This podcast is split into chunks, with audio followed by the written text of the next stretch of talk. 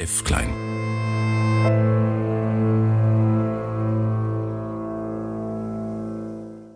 Das will Petrarca geschafft haben.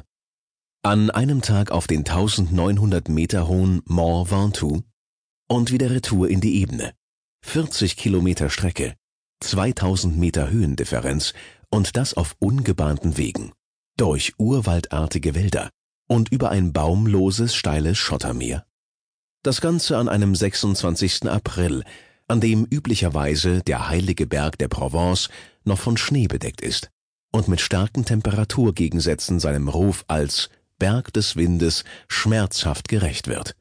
Dann war auch noch Zeit, auf dem Gipfel in Augustinus Bekenntnissen zu blättern, wie Francesco Petrarca am Ende seiner legendären Besteigung des Mont Ventoux anno 1336 wissen lässt. Und was findet der Dichter bei dem von ihm so verehrten Kirchenvater ganz zufällig, wie er in dem in Briefform gehaltenen Bericht beteuerte? Und es gehen die Menschen hin, zu bewundern die Höhen der Berge und die gewaltigen Fluten des Meeres und das Fließen der breitesten Ströme und des Ozeans Umlauf und die Kreisbahnen der Gestirne und verlassen dabei sich selbst. Ist es im praktischen wie im petrakistischen Sinne denkbar, die beschriebene Tour en suite zu bewältigen und dabei an Leib und Seele geläutert zurückzukehren? Denn daran lässt der Frühhumanist keinen Zweifel, dass er über das Äußere, der körperlichen Anstrengung, das Innere, die Seele von den Oberflächlichkeiten irdischen Daseins befreien wollte. Wortreich beklagt er die allgemeine Wandelbarkeit des menschlichen Tuns. Viele vernachlässigten den edelsten Teil ihrer selbst, verzettelten sich in Nichtigkeiten und suchten außerhalb, was drinnen zu finden gewesen wäre.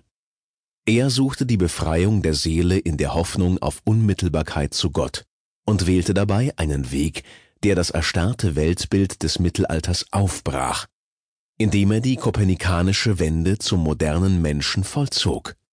Die beiläufig hingeworfene Formulierung allein vom Drang beseelt, diesen außergewöhnlich hohen Ort sehen zu wollen, bedeutet ja nichts weniger als die säkulare ästhetische Wahrnehmung von Natur. Fortan erfährt sie der Mensch als Teil seiner selbst. Er sucht ihre Nähe und sieht in ihr nicht länger Bedrohung und Hindernis. Niemand wäre vor Petrarca auf den Gedanken verfallen, eine Erhebung allein aus ungestümem Verlangen zu erklimmen, was im Übrigen als erster literarisch dokumentierter Beleg einer Bergbesteigung um ihrer selbst willen gilt. Nun blickt der Mensch nicht länger vom Boden zum Himmel, zu Gottes Haus. Jetzt schaut er von oben nach unten, um zu höheren Einsichten zu gelangen. Die Mühsal des Anstiegs, das Umherirren und die Umkehr mit dem kathartischen Gipfelerlebnis sind seither als Allegorie in der Welt. Es bestanden aber immer Zweifel, ob Petrarca tatsächlich den Mont Ventoux bestiegen hat. Bemühte er ihn nicht vielmehr als provenzalischen Olymp, damit die Botschaft, über Entsagung und Einsamkeit das Erhabene anzustreben, eine plausible Überhöhung erfährt.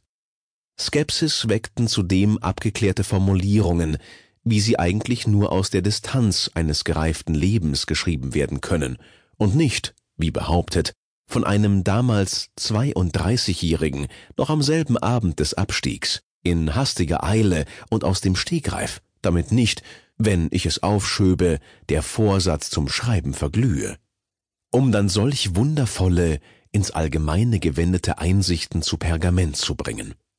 Durch den menschlichen Geist wird die Wirklichkeit nicht aufgehoben, und unmöglich gelangt ein Wesen von Fleisch und Blut in die Höhe durch Hinabsteigen.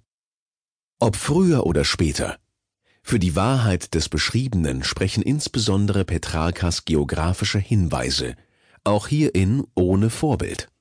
Wie zum Beweis, dass erst die Anschauung das Vorhaben kanonisiert, macht er nachvollziehbare Orts- und Landschaftsangaben.